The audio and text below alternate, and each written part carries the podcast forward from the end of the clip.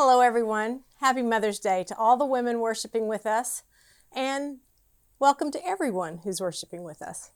Now, I say Happy Mother's Day, knowing that Mother's Day can be difficult in the best of circumstances. There are women with us today who are not mothers and desperately want to be. There are people with us today who have lost their mothers, maybe even this past year, and maybe even to this horrible virus. For some, a relationship with mother is difficult, and for some, a relationship with children is difficult. Whatever the circumstance, today let's just say we celebrate the women in our lives that have given us hope. Maybe that is your mom. Maybe that is your grandmother. Maybe that is a friend or a coworker. Think of a woman in your life that has shown you love, support, and the hope of a new beginning. Let's pray. Gracious and holy God, may we be met by you today. May the meditations of my heart and words of my mouth be acceptable in your sight, my blessed rock and redeemer. In Jesus' name, amen. Well, I come from a long line of strong women. My husband might tell you strong willed women. In other words, stubborn. But that's okay. He comes from a long line of that too. It runs deep in our families. My mom, who is 91, is very patient, slow to speak, kind, and caring. My mom taught me a lot about strength, and so did my other mothers, the other women in my life. My aunts, my grandmothers, and my mentors. When I married Joe, I met another woman who showed me strength and faith, my mother in law, Carolyn. I will never forget the first time I met Carolyn. Joe and I had just begun to date, and I was going to be somewhere close to his house that day, and he was going hunting that morning. So he said, just stop by his house, and when he was done, we would leave from there. Well, when I got there, no Joe. Time had gotten away from him. And church, nothing has changed. When he goes hunting, he loses all track of time. Well, his mom invited me in, and they were seated at the table for supper. And of course, I realized I had interrupted their meal, and I apologized. Carolyn didn't even miss a beat. She just got another plate out of the cabinet and said, Come on and sit down and eat supper with us. There is no telling when Joe will be back. She knew her son. It was fried chicken. I couldn't say no to Carolyn's fried chicken. I couldn't be rude. My mother in law and father in law welcomed me with open arms from the moment I entered their door. And when it became obvious that I was a permanent fixture, then she really did become my other mother in many ways. There have been many times in my life I have called Carolyn for advice or I have called just to hear her voice. There have been times when I just wanted to be in her presence and sit out on her porch with her and talk about life. Naomi and Ruth must have had that kind of relationship too. Their story in the Old Testament begins with these words In the days when judges led Israel, there was a famine in the land. The story begins with a time when people were in crisis and fear. A man named Elimelech and his wife Naomi traveled to Moab with their two sons to find food. Not long after they traveled there, Elimelech dies, leaving Naomi and her two sons. Some time passes, and both the sons marry Moabite women, and then the two sons pass away, leaving three women Naomi, Orpah, and Ruth, with no means of support. That is when Naomi decides to leave for home. I've asked Reed Dickinson to share this part of the story from the message a paraphrase, translation of the Bible. Ruth chapter 1, verses 6 to 17. One day she got herself together, she and her two daughters in law, to leave the country of Moab and set out for home. She had heard that God had been pleased to visit his people and give them food, and so she started out from the place she had been living, she and her two daughters in law with her, on the road back to the land of Judah. After a short while on the road, Naomi told her two daughters in law, Go back, go home and live with your mothers and may God treat you graciously as you treated your deceased husbands and me. May God give you each a new home and a new husband. She kissed them and they cried openly. They said, No, we're going on with you to your people. But Naomi was firm. Go back, my daughters. Why would you come with me? Again, they cried openly. Orpah kissed her mother in law goodbye, but Ruth embraced her and held on. But Ruth said, Don't force me to leave you. Don't make me go home. Where you go, I go, and where you live, I'll live. Your people are my people. Your God is my God. Where you die, I'll die. That's where I'll be buried. So help me, God. Not even death itself is going to come between us. The story of Ruth begins with great loss. Yet, as we will see, these women find God's greatest blessings in the support they give each other in the midst of a new beginning. When we hear the story of Ruth, most of us think of a love story. And it is. Maybe one of the greatest love stories in the Bible is that of Ruth and Boaz. However, if we read the rest of the story, found in just three more chapters, you will find that it's more than a love story. It's a story of strength in the midst of pain and loss. It's a story of kindness in the midst of fear. It's a story of hope in the midst of unknown future. So, first, let's begin with the strength seen in both Naomi and Ruth. Tough times, grief, and loss can shatter even those we consider the strongest. Naomi was a woman of strong faith, but the loss of her husband and sons understandably rocked her world. Naomi's name actually means pleasant. And she says to those who greet her as she enters her hometown of Bethlehem that she doesn't feel she fits her name any longer. She says, Don't call me Naomi, but call me Mara, for the Almighty has made me very bitter. I went away full, but the Lord has returned me empty. We can empathize with Naomi here. We understand why she feels bitter, why she may even be angry with God. She has lost those whom she loves most in the world. The scriptures do not tell us how they die, but we can imagine that an illness may have taken them or an accident.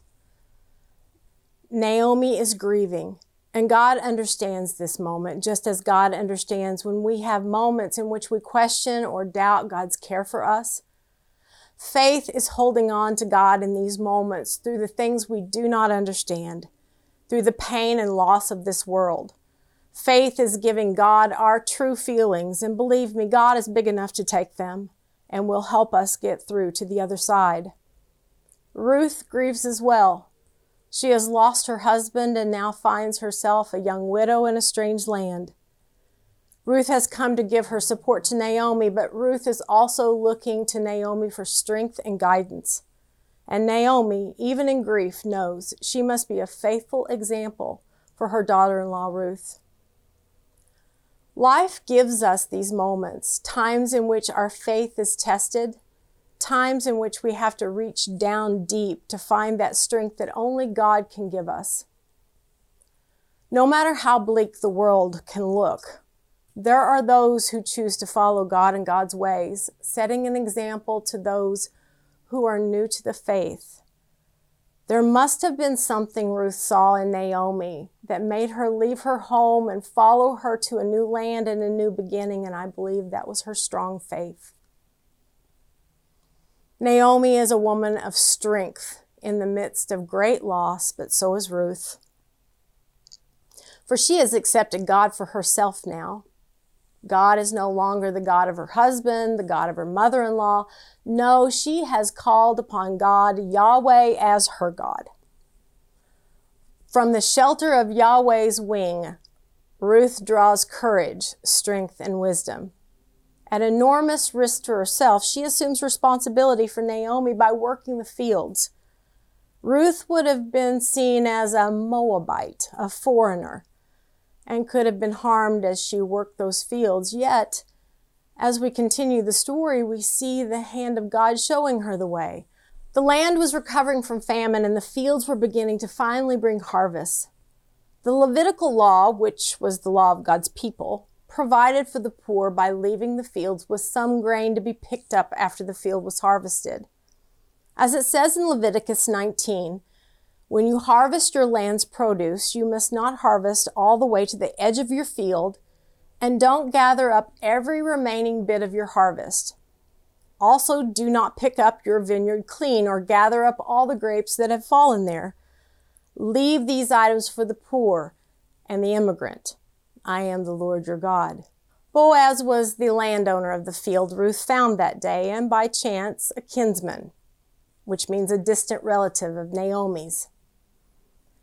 The kindness he offers is not seen in following the letter of the law, allowing Ruth to glean the field. The kindness is seen in how Boaz follows the spirit of the law. I'm going to read to you a section of that story from the message. Boaz asked his young servant, who was foreman over the farmhands, Who is this young woman? Where did she come from?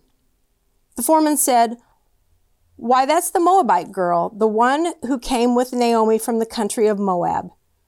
She asked permission. Let me glean, she said, and gather among the sheaves following after your harvesters. She's been at it steady ever since, from early morning until now, without so much as a break. Then Boaz spoke to Ruth.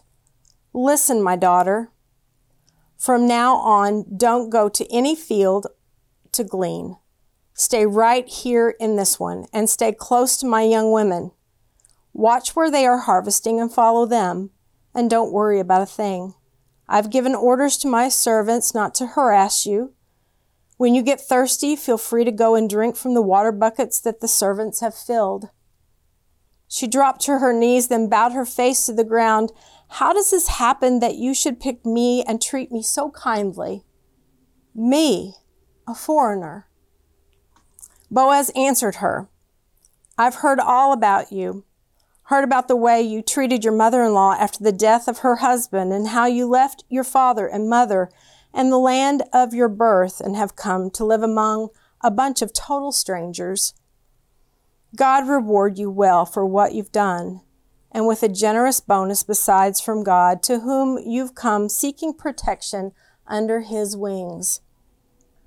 She said, Oh, sir, such grace, such kindness.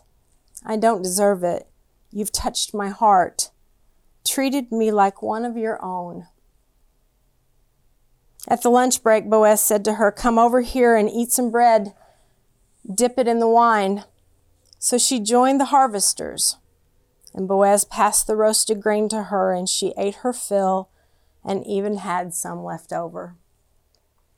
Well, when Ruth returns home to tell Naomi of the events of her day, bringing with her an abundance of barley and the leftovers from the meal they had together, Naomi praises God and begins to experience the hope of God once again. In fact, I think she began to sing Matchmaker, Matchmaker, make me a match, kind of off in her head. In this time period, women were dependent on men for their livelihood. But I also think she saw an opportunity for Ruth to begin a new life. Naomi wanted what was best for a daughter she dearly loved. I invite you to read the rest of the story this week and see just how the marriage took place. I promise it has a happy ending. In fact, at the end of the story, we hear these words For your daughter in law, who loves you, who is more to you than seven sons. The story of Ruth and Naomi is a timely story for us today, not just because it's Mother's Day and it's a great story about two strong women, but it's a story we need to hear because it reminds us that God is with us through all things. With God in the center of our lives, we can get through the difficult parts of this journey. God gave Naomi to Ruth and Ruth to Naomi to help each other along the way. The wisdom of Ecclesiastes says this in chapter 4 Two are better than one because they have a good return for their hard work. If either should fall, one can pick up the other. Continuing on in verse 12, it says, Also, one can be overpowered, but two together can put up resistance. A three ply cord doesn't easily snap. With Christ in the center of any relationship, we are stronger. When the community is struggling with unemployment and food security, we help where we can with God in the center, we're stronger. When we know that someone is grieving or struggling with loneliness, we offer ways of encouragement as a Christian community. Naomi and Ruth lost their loved ones at the same time. They mourned together. And together they crossed the border of Moab into the territory of Reuben's tribe. They traveled through Jericho and the steep ascent toward Jerusalem together. And then they finally made their way into Bethlehem together. They knew they had each other to lean on and that God was with them. As the great pastor Zan Holmes once said, by the grace of God, if there is a problem, we can solve it together. If there is a burden, we can lift it together. If there is a mountain, we can climb it together. If there is a stone, we can move it together. If there is a challenge, we can meet it together. If there is a race, we can run it together. And if there is a river, we can cross it together. Church, by the grace of God, there is nothing we can't get through together. We might not be physically in the same space, but I have never felt more of this community as I do in this season Make no mistake, we are together. Our love for one another still binds us together like Ruth and Naomi. We are still connected. And our story reflects theirs. Ours, too, is a story of strength in the midst of pain and loss. I think of everyday heroes of this time, mothers, many of them, working so hard to do all the things they normally do and homeschool children care for aging parents, cook three times a day, and try to somehow soften the loss of birthday parties, baseball seasons, senior proms, or graduations. Love gives us strength to keep on going in the midst of loss. Ours, too, is a story of kindness in the midst of fear. Sharing our resources to help others in need, so important. Did you know that we found out that young families relying on food pantries for groceries in this time of need were not receiving diapers for their little ones, and so Salem stepped up and provided the resources for LifeWise to be able to pass out diapers to those families. Ours, too, is a story of hope in the midst of an unknown future. Salem has wasted no time finding new ways to worship and connect. I've been so inspired by the hope I feel as I listen to our musicians play each week. They have used their talents to bring joy and praise in this chapter where so much is unknown. Did you see the drummer in last week's video using his washing machine for a drum? Now that's creative. We have not let the unknown rob us of our hope in God or silence our praise for Him. Hallelujah. I have seen the fruits of the Spirit in the work of the church each and every day love, joy, peace, patience, kindness, goodness, faithfulness, gentleness, and self control.